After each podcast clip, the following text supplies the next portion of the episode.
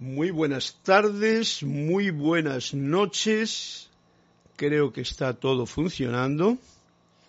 Y también veo que hay aquí ya algún comentario, alguien que se lanza al Nilo de cabeza, lo cual agradezco infinito porque de esa forma me dais el feedback para saber que no estamos solos, ni estamos de parranda.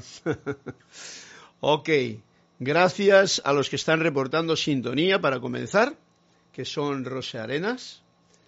Y nos da las buenas noches y bendiciones para todos los hermanos. Rosaura desde Panamá. Ahí Rosaura, qué bueno. Mónica, Mónica Elena, Inzuza Sáez, hombre, ese es mi apellido también. Buenas noches, saludos desde Valparaíso, Chile, Grupo Saint Germain. Leonardo Miranda, saludos desde Montevideo, Uruguay. Bendiciones, Naila Escolero desde San José de Costa Rica, Charity del SOC. Muy buenas noches, Carlos. Mil bendiciones para todos desde Miami, Florida. Todo en perfecta armonía. Gracias y me alegro de que me reporte sintonía diciendo que todo está en orden. Diego Fernando Lozaina Rivera, gracias. Gracias. Respiro bondad y exhalo agradecimiento, gratitud. Y con eso uno se encuentra en el presente. Y este es el presente, el regalo, que es la vida, cuando uno está consciente en este momento presente que nos encontramos. Ahí estáis vosotros, aquí estoy yo con mi corazón que abro, que agradezco vuestra presencia y damos la entrada a esta clase de la voz del yo soy que se emite desde casa, tranquilamente, hasta vuestra casa, de corazón a corazón, y que es del grupo Serapis Bay de Panamá, en la que desgranamos eh, pues esta recordar quiénes somos, dónde estamos a través de las enseñanzas de los libros de los maestros extendidos, o en este caso concreto de Manuel, o de los cuentos que contamos, o de cualquier pregunta que ustedes también quieran hacer, para poder expandir qué? Pues un poquito más nuestra conciencia que cuando venimos aquí como que se nos reduce, ¿no? Ok, gracias a todos por vuestra presencia, comentarios y yo soy Carlos Llorente, ese es mi nombre, ese es mi nombre, que os saluda de corazón, os da un fuerte abrazo y os, os felicita también esta oportunidad que tenemos de compartir juntos. Eh, Diego Fernando, buenas noches a todos, bendiciones enormemente, así, enorme unas bendiciones enormes, un fuerte abrazo enorme y una alegría enorme de poder sentirnos en esta experiencia de vida en la que nos encontramos, todos. Vosotros ahí, yo aquí y cada, cada, cada uno en su lugar. Viviendo el presente, conscientemente el presente, el aquí y el ahora. Eso en el sentido de tener esa conciencia de unidad que es tan grande, tan grande que no la podemos abarcar. Bien, pues vamos al grano directamente con una entrada como yo siempre suelo hacer, que es esa reconexión consciente, que la hago yo para mí en principio, porque soy el que tengo que estar, digamos que en este momento, eh, más alerta, y la mejor manera es siempre reconocer quién soy yo.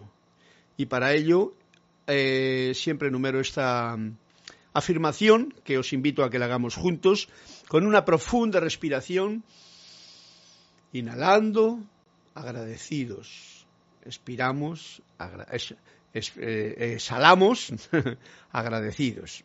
sí, porque es como una vida y una muerte de, de lo que hay, ¿no? Pero exhalamos bondad, expiramos bondad, exhalamos gratitud un par de veces más.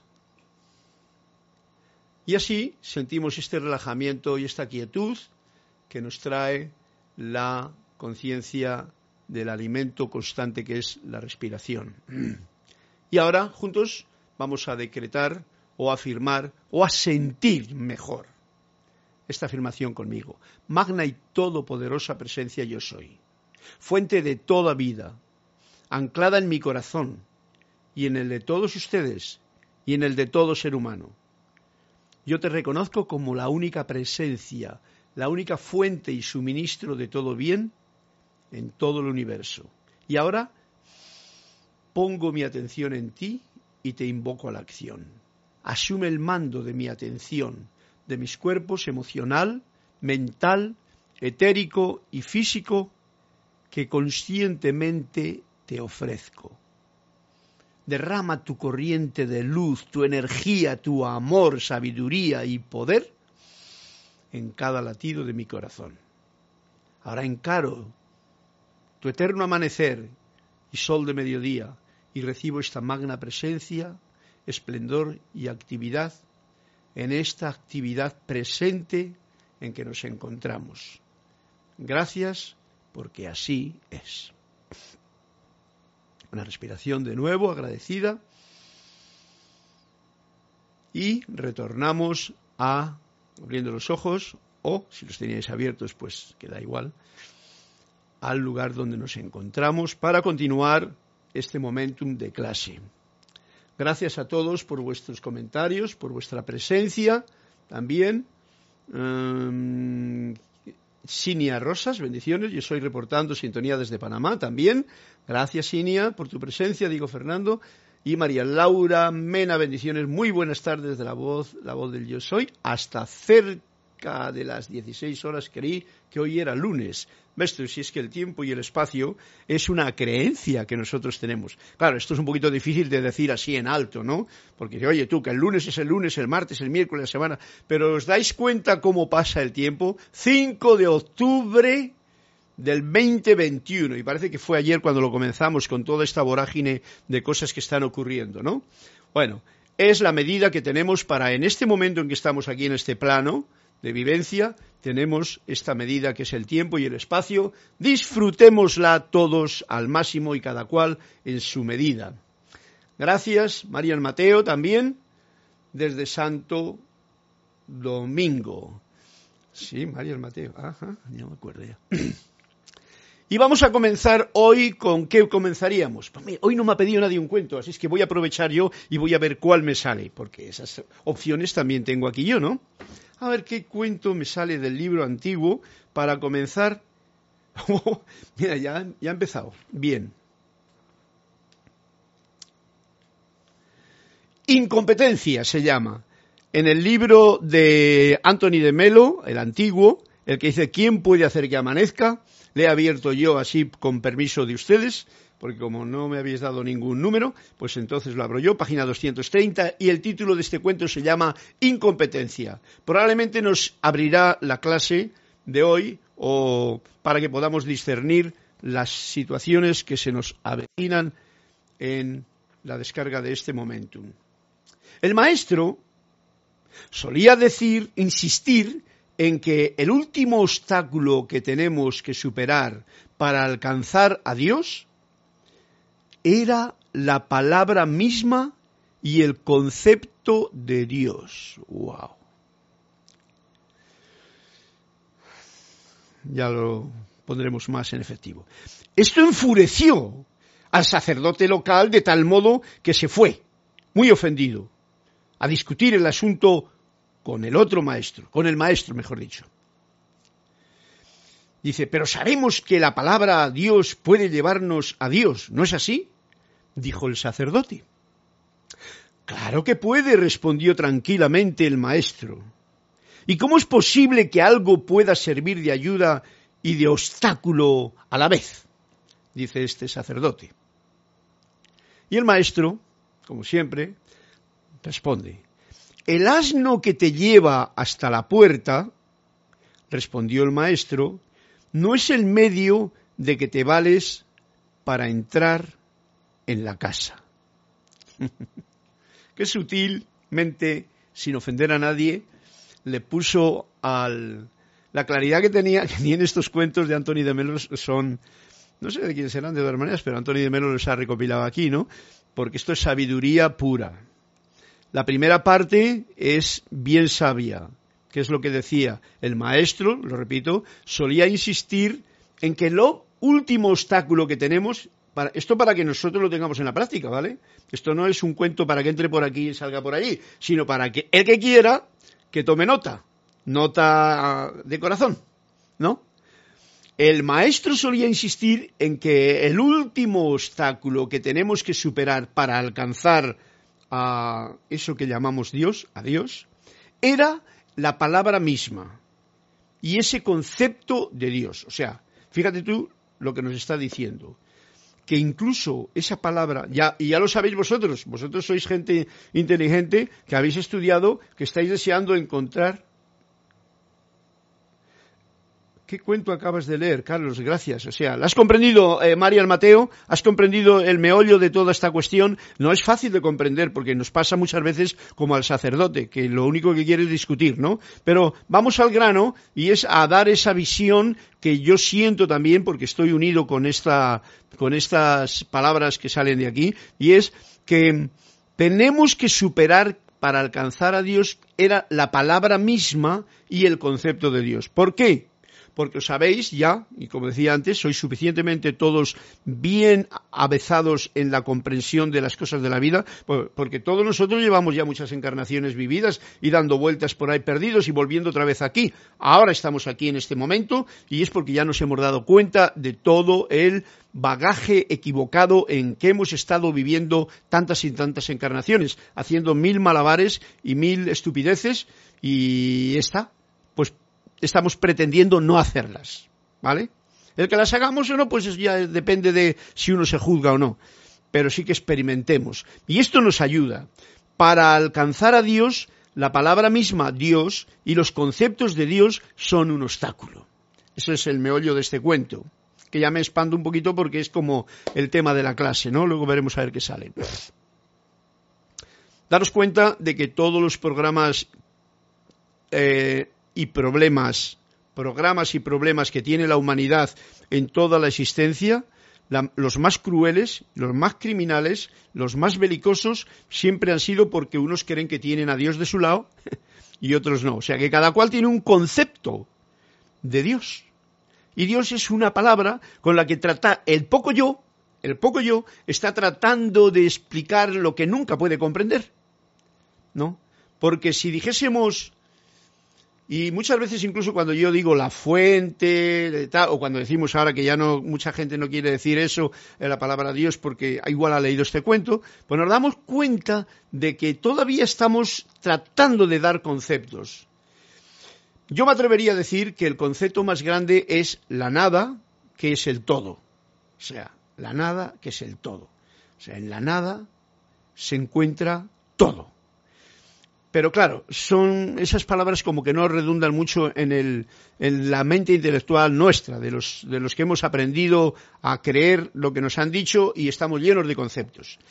Pero qué sutil lo que nos está diciendo. La palabra misma Dios y el concepto de Dios es necesario superarlo para poder conseguir la comprensión y tal. Y el cuento ya al final, cuando nos dice de la lucha que tenía con el sacerdote este que se puso un poquito, se puso un poquito burro, dice, el asno que te lleva hasta la puerta, o sea, como que diciéndonos, si la palabra Dios, los libros, toda la teoría, todo el bla bla bla, que nos está llevando hasta la puerta, respondió el maestro, no es el medio de que te vas a valer para entrar en la casa. Y se refiere al asno, ¿no? O sea, lo que te ha servido para llevarte hasta la puerta no es lo que te va a servir para entrar en la casa, en la casa del Padre. Y fijaros que me viene la idea ahora mismo de que nosotros todos,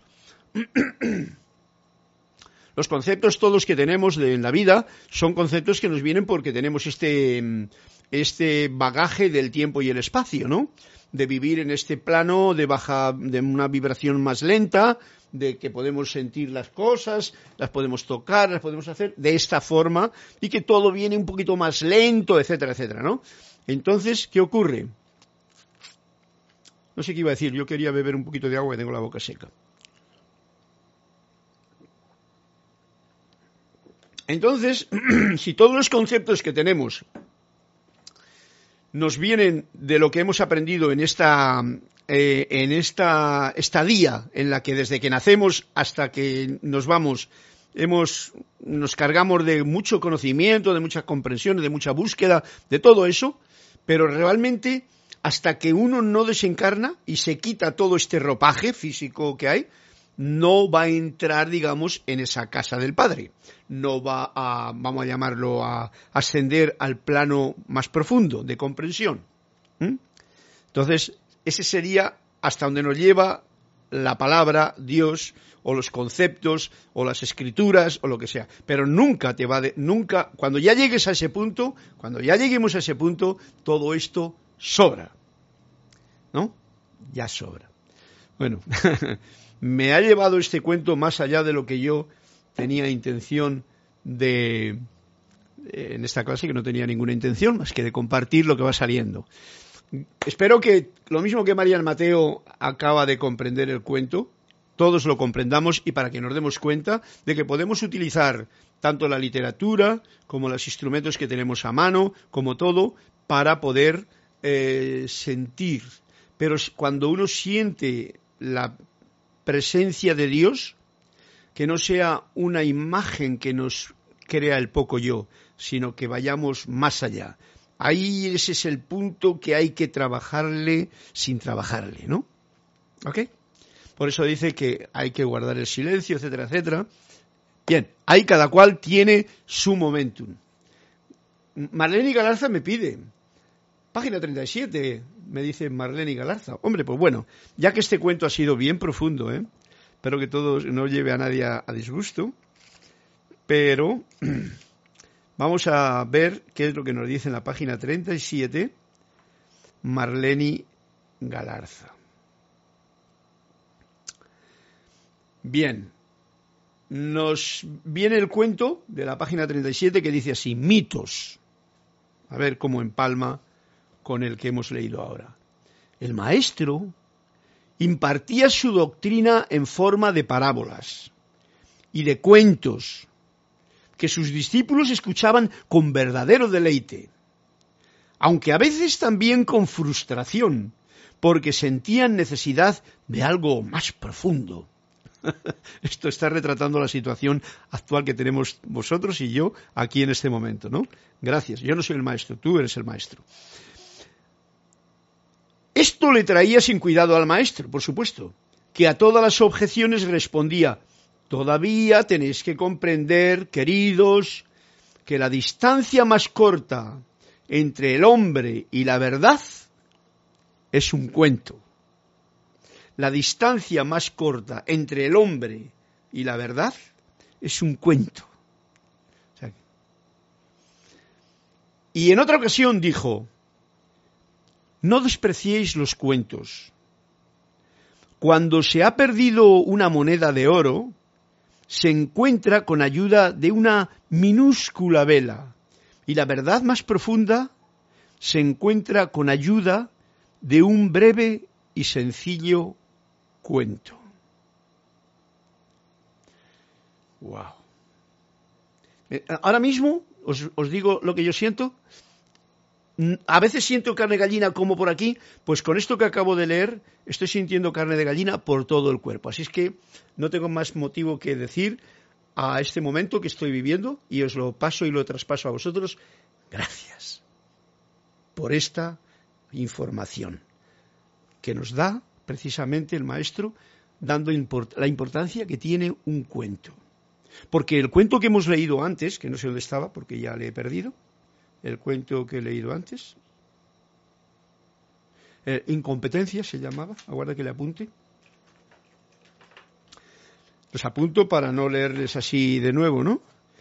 Eh, nos ha dado una clave muy, muy potente. Empalmando un cuento con otro diría, diría, todavía tenéis que comprender, queridos, que la distancia más corta entre el hombre y la verdad es un cuento. O sea, entre el hombre, todo, el poco yo, y la verdad que está dentro de cada uno de ustedes, de nosotros, un cuento. No una teología, no una filosofía, no mil libros, no, un cuento. Y en este cuento nos lo acaba de decir, cuando dice el maestro, vuelvo a repetir el cuento porque tiene su injundia, el último obstáculo, el maestro solía insistir en que el último obstáculo que tenemos para superar, que tenemos que superar, perdón, para alcanzar a Dios ¿eh? era esa misma palabra, la palabra misma, es que es un obstáculo. Y también el concepto de Dios, fijaros. Quítate eso de encima y te encuentras con lo que realmente es, con esa verdad. Eso no es fácil, ni siquiera de... Yo lo estoy diciendo aquí con, palabras y me estoy riendo por dentro porque digo, wow, qué cosas eh, salen a la palestra, ¿no? Ok, bien, ahí queda eso. El que tenga ojos para oír, que sienta. Jesús lo decía, el que tenga oídos para, el, el, que tenga ojos para ver, que mire, ¿no? El que tenga oídos para oír, que escuche, ¿no?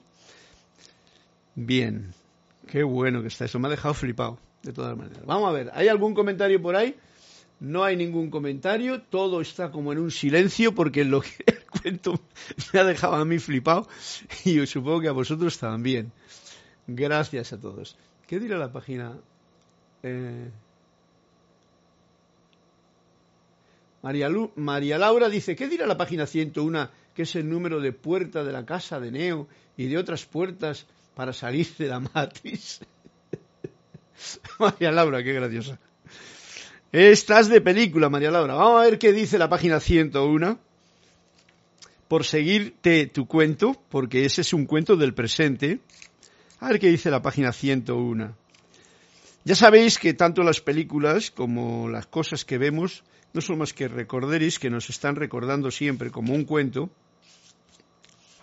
¿Dónde está la página 101? y te responde el cuento que has pedido, María Laura. María Laura nos dice, ¿qué dirá la página 101 que es el número de la puerta de la casa de Neo y la otra puerta para salir de la matriz? Ok. Lo mejor para salir de la matriz es no, no entrar en ella, ¿vale?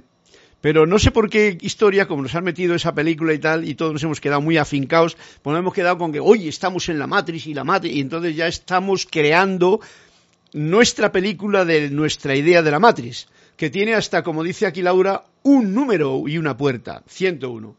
Lo mejor para no, para no tener que salir de un sitio es no entrar en él. Y daros cuenta de lo siguiente, os lo digo yo desde aquí, eso también es un concepto es una creación humana para entretenernos como película y también entretener al poco yo con ciertos conocimientos que le llaman la atención. ¿Ok? Esa es mi idea, mi punto de vista. Vamos a ver lo que nos dice ahora el cuento que tú has pedido. Se llama Fantasía.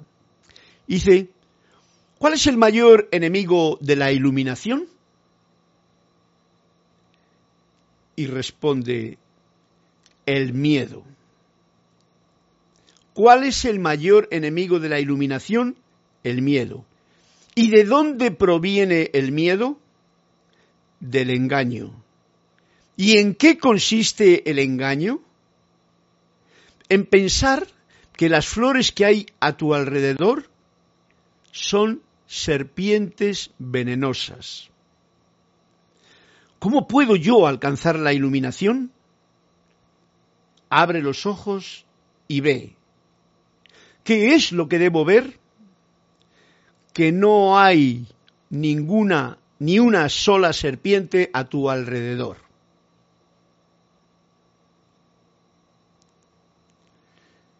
La respuesta es bien clarita a la pregunta y creo que todos sois bien inteligentes para poder comprender todo este diálogo que nos ha hecho ver claramente lo que yo en un momento os he dicho ahí también de lo que es la fantasía de todas las creencias que nos tenemos aquí metidos en este. Estamos en una fiesta, la fiesta de la vida. La hemos convertido en una... no sé en qué... Ah, no la hemos convertido, nos, la, nos la presenta la misma existencia como un gran problema, lo de vivir, ¿no?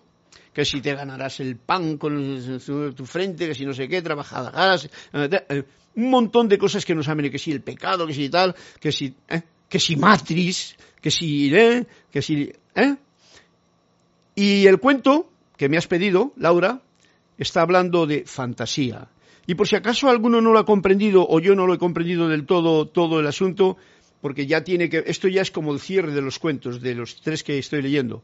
Dice así, ¿cuál es el mayor enemigo de la iluminación? Y nos responde, el miedo.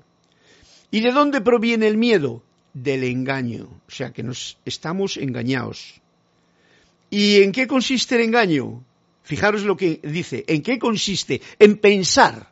O sea que si yo no pensase eso, no habría engaño. En pensar que las flores que hay a mi alrededor, o sea, yo veo la vida y tú, sabes que cada cual la ve a su manera, ¿no?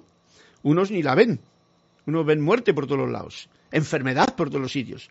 Para eso está la Organización Mundial de la Enfermedad, que, ve enfermedad por todo el mundo, ha visto al mundo enfermo, por ejemplo, ¿no? Por decir un, detalle, ¿no?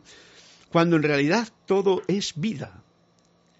Como, como veas serpientes, ¿qué te vas a encontrar en tu camino? Pues serpientes.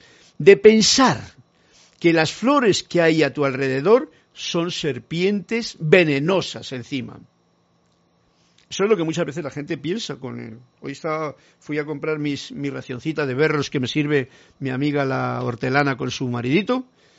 Y me dice, ¿y dónde vas a pasear? Digo, pues yo voy a pasear por las noches allá a la costa del este. Oye, y allí no, no atacan, no, no hay, se puede pasear, es, es seguro. Digo, pues claro, es seguro, va a ser seguro. Y ya le tuve la oportunidad de decirle, digo, date cuenta de que depende de lo que tú tengas aquí. Si tú tienes miedo a que te van a atacar, igual atraes a alguien que te puede atacar no allá en donde tú paseas, sino aquí donde tú estás y te pueden atacar en tu mismo kiosco. Porque todo depende de lo que piensas. Si tú piensas que esas flores de vida que hay alrededor, en todo lo que hay, son serpientes venenosas, pues eso es lo que vas a traer a tu vida. Ya sabéis la ley de la eterna de la vida que tanto se se, se, canta esa melodía aquí en, en, todos nosotros, ¿no? Lo que piensas y sientes, eso traes a la forma, ¿no? Ya sabes, lo que piensas y sientes y haces, eso traes a la forma. ¿No? Eso traes a tu vida. Y sigue el cuento. ¿Cómo puedo yo alcanzar la iluminación? Una vez que se ha dado cuenta ya que, ¿eh? Y te dice el maestro, abre los ojos y ve. ¿Qué es lo que debo ver? Que no hay una sola serpiente venenosa a tu alrededor. ¿Que no hay? Que solamente uno lo piensa. Hemos, estamos en un mundo lleno de pensamientos de otros y esos pensamientos hacen que nosotros nos contagiemos con esos pensamientos y creamos lo que otros piensan. Y entonces vemos, mm, vemos serpientes, para irnos al cuento, donde no hay serpientes. Y eso yo os lo digo, con pues yo estoy eh, totalmente de acuerdo con el cuento que estoy contando. Por eso este cuento se llama Fantasía. Gracias Laura, ha sido bien mm, bonito este cuento y creo que te ha abierto ya la puerta para salir de la matriz, ¿ok? Porque ahora si lo pones en su sitio, te darás cuenta de que todo el programa de cualquier película es una imaginación que un actor, un productor se hace en la mente para entretener, unos con palabras más bonitas, otros con conceptos sabios de la antigüedad que los mezclan con verdades de la antigüedad, pero que con mentiras del presente y te lo ponen de una forma o de otra, y entonces uno se queda divertido porque y entretenido. ¿Bien? es de lo que se trata cuando uno va a ver una película, ¿no? E incluso, pues algo ha leccionado en cosas que el poco yo no conoce. Pero por supuesto ninguna de esas películas te lleva a casa, al hogar, a conocer a eso que hay más allá de la palabra Dios. Ok, gracias Laura, súper amigo, gracias. Tal cual, si no hay serpientes, ¿para qué la medicación? Bueno, porque, porque la gente se cree que sí. ¿Qué quieres que te diga? Oye, somos libres. El libre albedrío es uno de los de los em, eh, de las cualidades que el ser humano tiene a su disposición, de los poderes. Entonces, si tú crees que estás enfermo, tienes que tomarte la medicación porque tú, en tu libre albedrío, crees en tu enfermedad y tal. Pero eso es porque estamos en estos procesos, como he dicho desde el principio de la clase, en que nos estamos programados de muchas formas y hasta que poco a poco, como ahora todos ustedes están ya saliendo o dándose mayor cuenta ya por sí mismo, porque ya pienso por mí mismo, siento por mí mismo y me doy cuenta de las burradas que he pensado hasta ahora, por ejemplo, pues entonces cuando llegas a ese momento, pues entonces ya dices, bueno, ok, vale, pues vamos a ir tranquilitos porque las cosas como que se están aclarando de una forma iluminadora, ¿no? y entonces pues ocurre también lo que eh, lo que lo que realmente queremos, ¿no? Es comprender cada día más. Marian Mateo dice, también el cine es un propagador de sesgo. No sé lo que quieres decir con sesgo exactamente, Marian Mateo. Si me lo explicas, pues me alegraría mucho, porque esa palabra, pues como que no la conozco. Pero también el cine es un propagador de sesgo. Creo que me imagino de qué va, pero mejor que me lo digas tú para que así demos eh, punto a ese, a ese comentario tuyo, ¿no? Ok, bien, gracias por estos cuentos que nos están acercando siempre más a la comprensión de lo que cada cual en su corazón está buscando. Y yo os digo que en realidad lo que buscamos no está fuera del corazón, ¿vale? está aquí. Vamos a irnos al punto de em, de la clase en la que estábamos ahora, ¿no? Que es, estábamos en el libro de Manuel, estamos en el libro de Manuel que nos hablaba de el atolladero del vocabulario, recordáis, porque las palabras, Mario Mateo, sesgo, orientación o dirección que toma un asunto, o sea, a ver un momentito que comprenda lo que estaba diciendo, también el cine es un propagador de orientación o dirección que toma un asunto. O sea, perfecto, sí, estoy totalmente de acuerdo, creo que ya me lo intuía, pero no sabía cuál era el asunto. Sesgo. Eh, sí, te digo, el cine es un propagador muy potente, muy poderoso, hasta incluso últimamente muy malévolo, por decirle una palabra, de programar, orientar, dirigir en la dirección que alguien entre comillas, desea. Es una forma de propaganda que se va metiendo. ¿eh? Si no, ¿qué os voy a decir yo? Si ya lo sabéis, ¿no? Ok, gracias, Marian Mateo, por tu, por tu mm, definición, porque así me quedo yo también con una palabra nueva, orientación o dirección que toma un asunto, en efecto. Y vámonos a la historia que teníamos ahora. Decía, como niño se te enseña el idioma, pero no se te enseña la experiencia, ¿recordáis? Y entonces en el libro de Manuel, que es el que estamos tratando ahora, en el capítulo 5 me parece que es, que dice el atolladero del vocabulario, nos sigue diciendo una preguntita, dice, ¿puedes decir más acerca de crear un nuevo vocabulario, uno que pueda describir lo que es indescriptible? Esa es la pregunta. Y Emanuel nos dice, en primer lugar, todos debemos estar dispuestos a renunciar a la ilusión de que un mundo estructurado y comprensible es un mundo seguro. Escuchad el dato. Todos debemos estar dispuestos a renunciar, o sea, decir, ojo al dato, yo estoy dispuesto a renunciar a que este mundo que me han preparado, ¿eh? que está todo bien estructurado aquí, ¿eh? todo está en su sitio y tal, pum, estos mandan, estos obedecen, estos trabajan, estos viven la vida, ¿eh? todo eso, renunciar a esa ilusión de que ese mundo es un mundo seguro. Porque dicen, bueno, tú, una estructura, es un ejemplo, ¿no? Tú tienes eh, cierta edad y entonces te casas y tienes una casa y tienes un trabajo seguro y tienes un... Eh, ¿Veis por dónde van los tiros, no? Por ahí, esas programaciones que están estructuradas y que creemos que es un mundo eh, que está tan bien estructurado y comprensible, debemos de estar dispuestos a renunciar porque eso no es un mundo seguro. Y bueno, ahora en la actualidad que tenemos todos más tiempo de eh, auto auto examinar nuestra vida, nuestra existencia, nuestros porqués, ¿eh? autoexaminarlo uno mismo, pensar por uno mismo, pues tenemos ya más posibilidades de comprender con todo lo que hemos descubierto en el trayecto de nuestra em, caminar por la por esta vida, no por otra, por este plano que estamos ahora, pues eh, lo tenemos bien claro, que eso ya nada de esto que creíamos que era seguro, la de gente que tenía un negocio pensando que iba a tener ya la seguridad social para cuando fuese más mayor y todo, ¿no? Y resulta que te viene ahora mismo una pandemia y te y un plan, un plan también, es un estructurado, también es una estructuración, y entonces te viene con que todo se te va al garete y te quedas a dos velas con esas ilusiones. Por lo tanto, nos dice Manuel, ¿Estás dispuesta o dispuesto a hacer eso? ¿Mm? ¿A renunciar a esa ilusión? Esto es bien, bien, bien mágico, bien interesante tenerlo en cuenta, ¿no? ¿Estás dispuesto a hacer eso? Déjate experimentar un mundo que tú no conoces.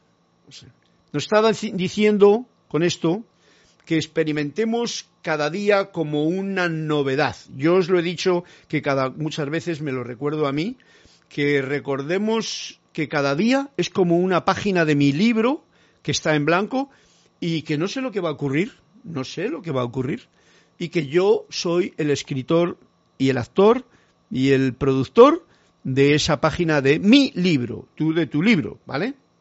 Déjate experimentar un mundo que tú no conoces. ¿Ok? Y entonces te permite darte esa renuncia a la ilusión de seguridad y experimenta un mundo que no conoces. Déjate experimentar, date permiso para ello. No definas, no des forma, no des función o estructura a lo que no conoces. Esto es bien importante porque en el momento en que definimos, estamos definiendo con conceptos del pasado, ¿no?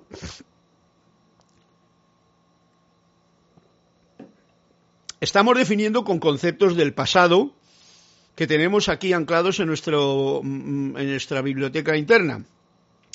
Y entonces juzgamos con respecto a lo que conocemos y todo eso. Entonces hacemos que lo que fuese, lo que podría ser una novedad, ya sea al ver una persona, por mucho que la conozcas, tu mismo hijo, tu misma madre, tu mismo eh, hermano, marido o lo que sea, vecino, pues le estás viendo con las características de lo que tú piensas y la imagen que tú tienes de él. Con eso tú no vives un nuevo día, estás viviendo el presente con los conceptos que tú tienes de eso en el del pasado. Me, me estoy explicando, ¿no? Y eso es, no es, esto es lo que nos está diciendo aquí Emanuel. No lo definas, no des forma, no des función, no des estructura a lo que no conoces. Porque no conocemos a nada ni a nadie en el día nuevo que estamos viviendo. Esa es una creencia. No, yo ya te conozco. Es más, yo, yo me conozco a mí, yo sé cómo funciono. Esa es una frase muy normal en la mayoría de la gente. Uy, yo le conozco a ese cómo es. Tú no conoces nada. Tú lo único que tienes son conceptos de una persona que te además te anulan la posibilidad de conocer la verdadera persona que ese, que ese ser es, ¿no? Creo que estáis todos mm, comprendiendo lo que estoy diciendo, ¿no? Eh, entonces hay que tener en cuenta eh, que, que esto que nos dice Manuel, para poder continuar esta clase. Deja que la única cosa que exista, deja que la única cosa que exista sea la experiencia de ti mismo en ese momento. Que la única cosa que exista sea la experiencia. Porque nos ha dicho antes que como niños se nos enseña el idioma, pero no se te enseña la experiencia. Como la experiencia la tenemos que experimentar, ¿eh? Por ejemplo, yo ahora estoy experimentando este momento, con lo que, con lo que este momento me trae, vuestra comunicación, con vuestra con lo que yo me sale a la palestra aquí, con los cuentos y tal, ¿no? Lo estoy experimentando y estoy sintiendo cosas. Y me está alegrando el poder compartirlo incluso con vosotros, ¿no? Qué bonito. Deja que la única cosa que exista sea la experiencia de ti mismo en este momento, ahí donde estás, escuchando o con lo que sea que estés haciendo. Desde esta posición no se necesitan palabras, porque ninguna es adecuada. ¿Mm? Por eso yo muchas veces me, mosqueo conmigo mismo tanta palabra. Pero claro, ahora mismo llegamos a este momento en que dentro del tiempo y el espacio en que tenemos, hasta ahorita, pues yo soy el que tengo que soltar palabras, ¿no? Pero ah, podrían ser notas musicales, ¿no? Tu seidad se expresará a sí misma con el vocabulario adecuado para ese momento. Esto es muy importante porque eso lo tendríamos que tener en cuenta. Muchas veces la gente se prepara con antelación para dar un discurso, para hacer tal y que cual. Cuando tú estás en el momento de la presencia del ser que tú eres, que lo reconoces ya en ti, no es necesario que te prepares para nada. Solamente con ser es suficiente. Y si tienes esa perfecta certeza y convicción de que eso es así, las palabras que tengan que salir saldrán. Justo las adecuadas. Estarás observante y no estarás creando serpientes venenosas donde igual no hay más que flores, como decía el cuento. ¿Comprendido? Bien importante. Si las palabras quieren venir, permite que sean palabras de espontaneidad. No palabras que puedan llenar las expectativas de la mente ¿eh? el intelectualoide que habla con unas palabras. No, no, no, no, espontáneo. Tal y como son las cosas, así se dicen. A mí, aquí dice, María Mateo, ay Carlos, me hiciste reír. Organización Mundial de la Enfermedad, ja, ja, ja, ja. Hay que pedir la magna presencia de soy, muestre su perfección en esos hermanos. No, no, no, no, ey, ey, Marian, tranquila. La perfección está en todos esos hermanos. El asunto es que yo, tú, no, eh, ¿cómo te diría yo?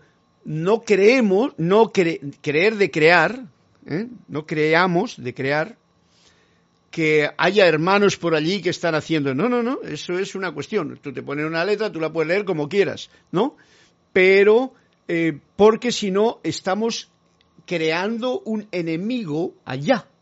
Y entonces, y eso, el ser que tú eres, Marian, que yo soy, que ustedes son, pues no se entretiene en esas cosas. ¿Me comprende lo que quiero decir?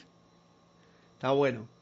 Em, dice aquí, Arasa Sandino, saludos y bendiciones para todos desde Managua, Nicaragua. Arrasas, un fuerte abrazo para ti. Hace tiempo que, que no te veo, ¿eh? Bien, gracias por tu presencia. María Laura Mena. Y la experiencia es única e individual, ¿cierto? En efecto.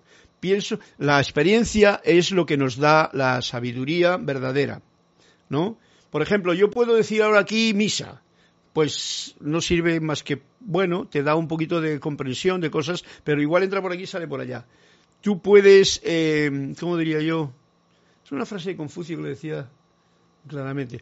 Pero cuando tú experimentas, entonces con, eh, eh, entonces, cuando experimentas es cuando reconoces o cuando captas lo que es la verdadera sabiduría, al experimentar uno mismo. Y como dices tú, Laura, eh, la experiencia es única e individual. La experiencia es única. Aunque sea un grupo el que está conviviendo junto, la experiencia la tiene cada uno individual con respecto a su estado de conciencia experimentará. Hay muchas veces que igual en una situación, una película, por ejemplo, y unos salen llorando y otros salen riendo, unos salen diciendo que bonita y otros dicen, uy, qué mala. Eh, ¿Ves tú? La experiencia de ver una película, que no es lo mismo que podría ser la experiencia, más por ser una experiencia más bonita, de comerte una papaya, ¿no?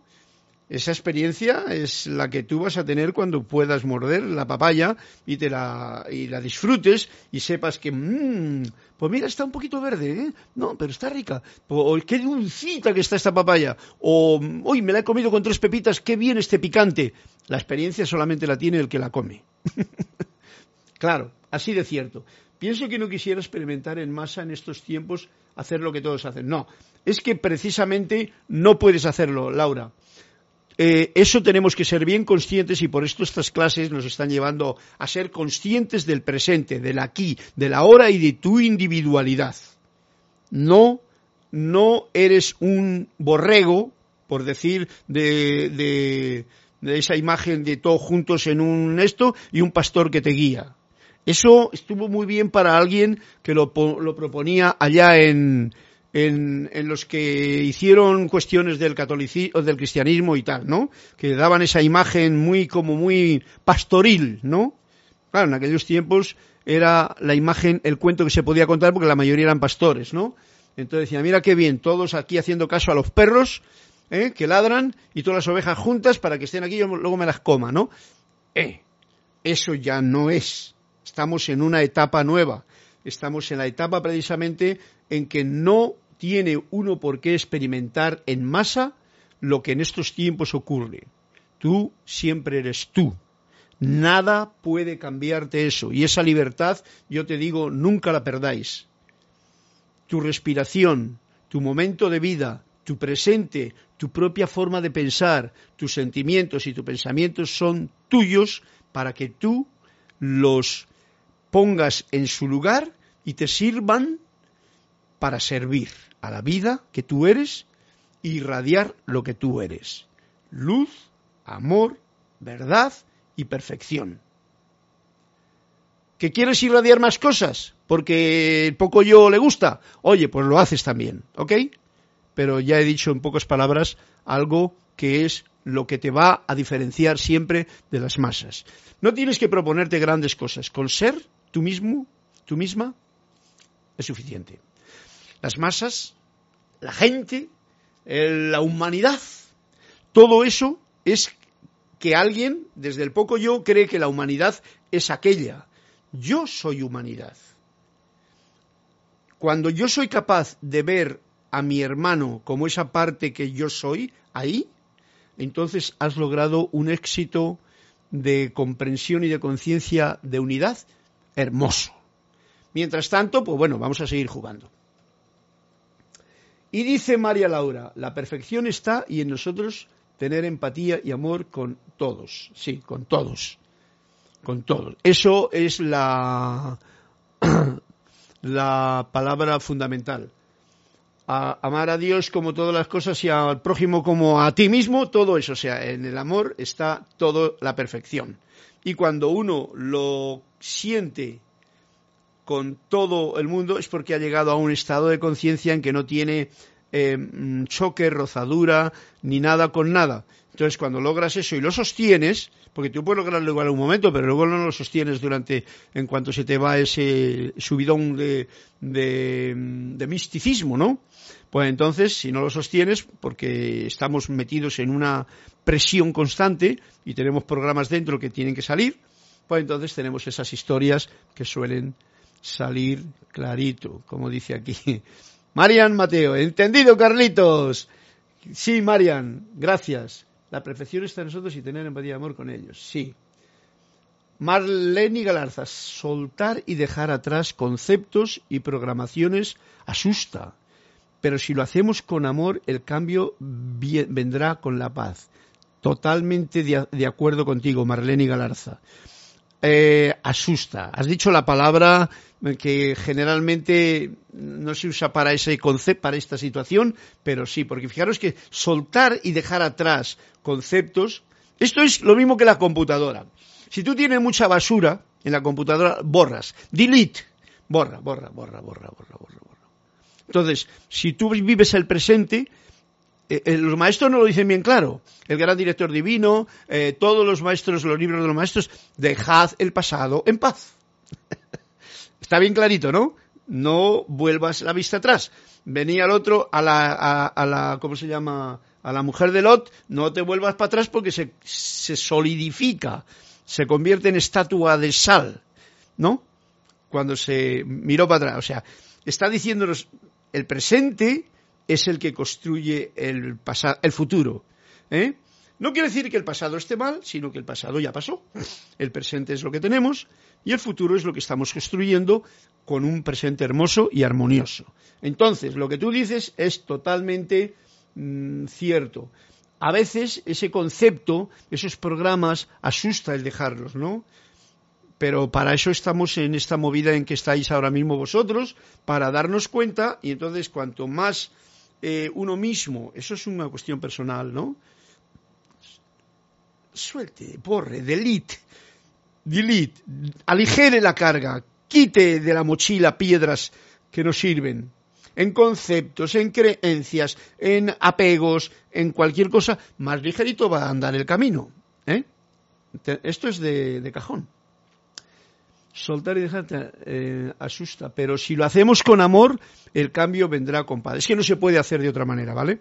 Solamente a través de ese sentimiento de gozo, de disfrute, que es el que te da la gratitud y el amor, porque sabes quién eres ahora, puede permitirte no dar importancia a nada del pasado, haya sido bueno o haya sido malo. Lo miras con alegría, agradecimiento y, lo, y ya está, y continúas. Solamente una conciencia de amor puede permitirte hacer ese cambio. Y ese cambio te da paz. Y eso es lo que realmente importa. Esta clase está muy a, punto con eso. Bueno, bien, un momentito, que no he hecho nada aquí yo. Bien, estábamos hablando de la pregunta que puede haber un vocabulario nuevo, ¿no? Y nos dice así. Si las palabras quieren venir, permite que sean palabras de espontaneidad, no palabras que puedan llenar de expectativas a la mente, ¿ok? Para que no nos convirtamos en intelectualoides. Hay formas enteramente nuevas de usar viejas palabras, nos dice. O sea, una nueva forma de utilizar las palabras viejas pero que las das ya una, una connotación actual. Yo es lo que estoy siempre tratando de hacer cuando me encuentro con palabras que igual no comprendo o que las divido o que comprendo cuál es la raíz y al comprender cuál es la raíz que tiene, ya sea griega o latina, pues entonces resulta que me iluminan y me dicen, anda, pero mira, si esto lo que significa es esto y no lo que yo creía. ¿eh? Pues por ahí van los tiros. Hay formas enteramente nuevas de usar palabras viejas que les liberarán de su efecto limitante. El otro día decía eso, ¿no? Eh, una frase, por decir ya una frase, piensa mal y acertarás. ¿Ves tú? Esa es una frase vieja, castellana antigua, ¿no? Y yo, decí, yo lo cambié hace mucho tiempo. Piensa bien y acertarás también, ¿no? ¿Ves tú? Ya has dado a una cosa vieja, la has renovado y te has liberado. Piensas bien y sientes bien ¿eh? y vendrá a ti el bien. ¿Ok? O sea, también acertarás. Hay formas completamente nuevas de tejer oraciones que abrirán corazones en lugar de estimular el intelecto. ¿eh? Esto de las oraciones es como lo que acabo de ahora poner como un ejemplo. Hay formas completamente nuevas de tejer oraciones que abrirán corazones en lugar de estimular el intelecto. O sea, que no sean palabras que estimulen el intelecto y, oh, qué palabra más bonita. No, no, no, no. Que esa palabra me esté dando una visión actual del presente para poder yo caminar con menos peso en, la, en la espalda, ¿no? En la columna. Sea cual sea la forma en que la seidad busque expresarse a sí misma, la seidad que eres tú, soy yo, el ser, debes permitirle a la seidad total libertad. Esto es lo más complicado, porque claro, como está el poco yo, que siempre interfiere, porque el poco yo toma el mando y el control del asunto, y entonces, pues ya nos la liamos, ¿no? Eh, me gusta esa frase, además quería renovarla.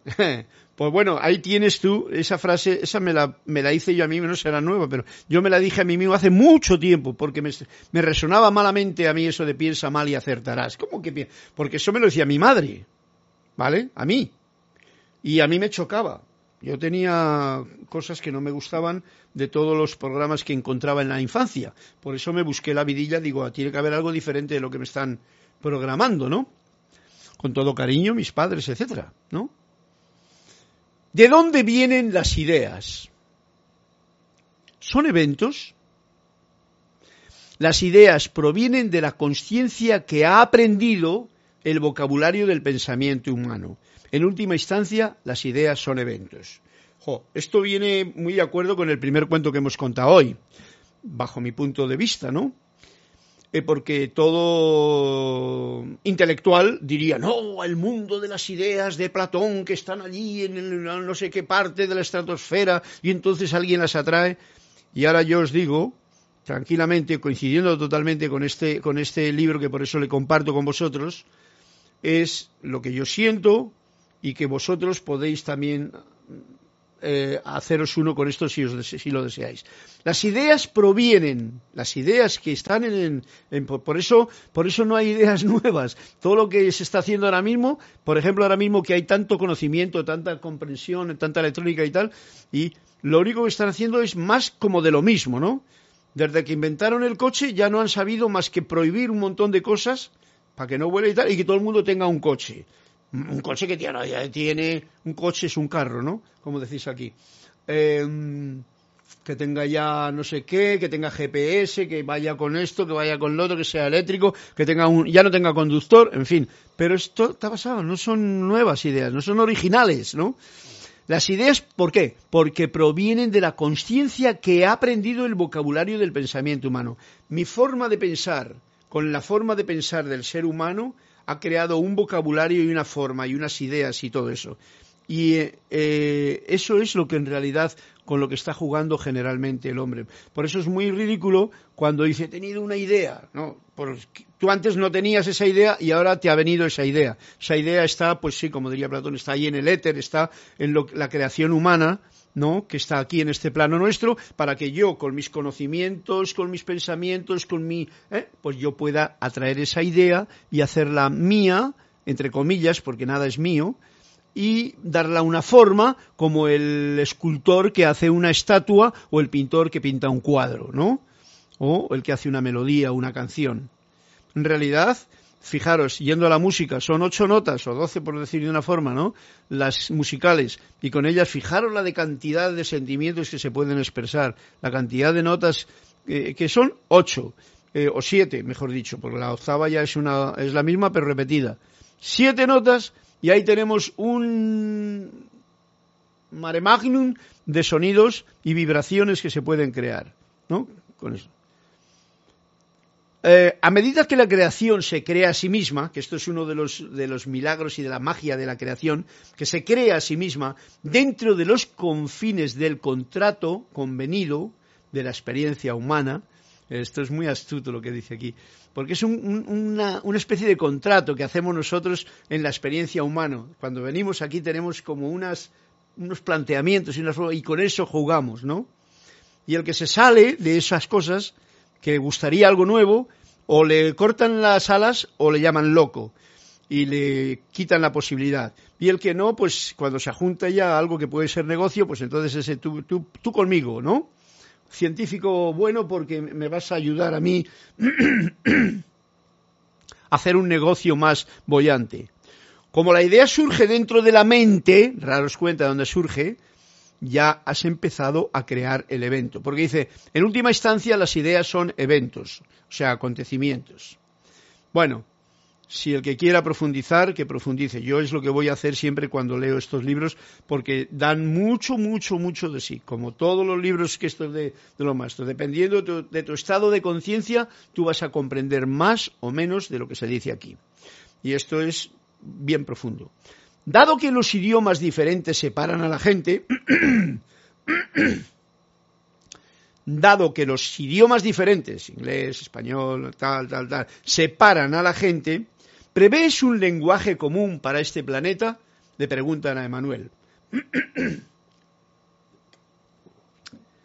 y dice Manuel, así como nunca habrá una sola canción que cante todo el mundo, nunca habrá un idioma que el mundo entera, entero hable exclusivamente. ¿Vale? O sea, diciendo todo el mundo va a hablar un solo idioma y no otro. Pues no, eso no es así. ¿no? Es como si queremos que todos los árboles de la selva sean rectos. Todos. Todos rectos y del mismo tamaño. Pues no. Pues eso sería una, una incongruencia de la creatividad maravillosa que la divinidad tiene sobre la vida, ¿no? Y entonces no, dice, ni va a haber una canción que la cante todo el mundo, ni va a haber un idioma que el, que, el, mundo entero la hable. ¿eh? Se hablaba en un cierto momento del esperanto y tal como un idioma común, pero sería común, quiere decir un idioma que podría utilizarse o aprenderle todo el mundo y entonces todo el mundo podría ir al, al esperanto o al desesperado, ¿no? No sé lo que sería pero por el momento sabéis que eso sí, los idiomas pues sí separan y te ponen ciertos límites, etcétera, etcétera. Hay belleza y vitalidad en cada idioma individual. Esto es muy importante. Hay belleza y vitalidad en cada idioma individual. Por eso es muy interesante no rechazar ningún idioma. El hecho de que tú no le aprendas porque es muy complicado, por ejemplo, el chino, no para mí, o el alemán, para mí, eh, era muy complicado. O danés, yo tenía una mujer danesa, ¿no? Y digo, no, no, no, no, aprende español tú, que te se da muy bien lo de los idiomas, que ya a mí eso, tres palabritas y punto, ¿no? ¿Comprendido?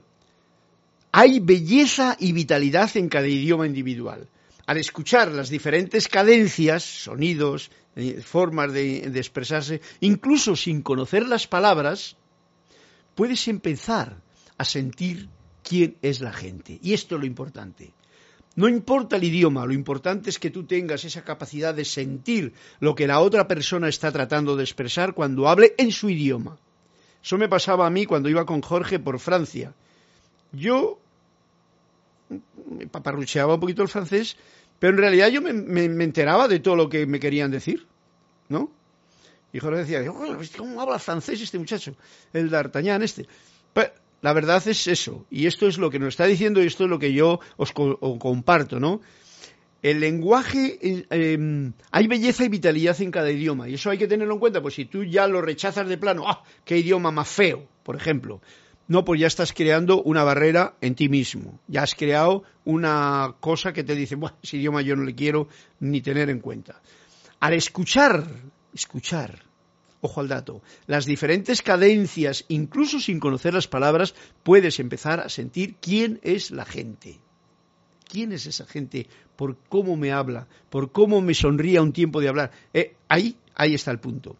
El lenguaje en sí mismo no es la causa de la desconfianza nacional, pero las diferencias pueden magnificar la disonancia. Esta es una frase así como muy característica para decir, ok, el lenguaje no es el problema, pero sí que las diferencias que uno emite con ello, pues entonces puede magnificar la disonancia, o sea, las diferencias, las desarmonías, la de, uy, a mí no me gusta esta gente, porque habla así, ¿no? Un día habrá un idioma que todo el mundo sabrá. Mira, dice aquí. Y que honrará la unidad de, su planeta. Qué bien. Pues mira, esto quizás se refiera a esa idea que ya todos conocéis y que muchas veces ha dicho, ¿no? Eh, eh, del, ¿Cómo se llama? De, del esperanto, ¿no? que un día, pues igual hay un idioma que todo el mundo puede hablar. Eso tiene que haber todavía mucha unidad de corazones para que eso salga a la palestra y todos lo expresemos bien. Ok, aquí nos vamos a quedar porque ya hemos terminado. Creo que hay algún comentario por aquí. Gracias, Carlos. Maravillosa clase. Mil bendiciones. Feliz noche, hermanos. Charity del SOC. María Mateo, me gusta esa frase. Bien. Irma Castillo, gracias por la clase. Muy buena. Alonso Moreno, Carlitos. Quiero claridad sobre dónde se encuentran las ideas. Quiero claridad sobre dónde se encuentran las ideas. Bueno, pues la próxima clase, Alonso Moreno, recuérdamelo un poquito para que eh, la tengas esa claridad. Pero si no, o sea, para que yo pueda, digamos que darte una pequeña pauta con respecto a eso. Ya no lo he explicado aquí, pero voy a profundizar más en esto mismo que he leído. Pero em, tendrás tú eh, también tu semana para poder preguntar a tu maestro interno, la presencia yo soy en ti, la luz en tu corazón, a ver, ¿de dónde vienen las ideas? Hazle esa pregunta a tu presencia como un amigo y entonces probablemente tú mismo podrás decirnos a todos los que estamos aquí escuchando cosas impensables por los demás. ¿Ok? Gracias a todos, mil bendiciones, un fuerte abrazo de corazón a corazón, así, fuerte abrazo de unidad en la distancia con todos vosotros. La voz del yo soy cantando la canción del momento que sería esta despedida. Con el árbol de la vida nos vamos. Hasta otra nueva oportunidad.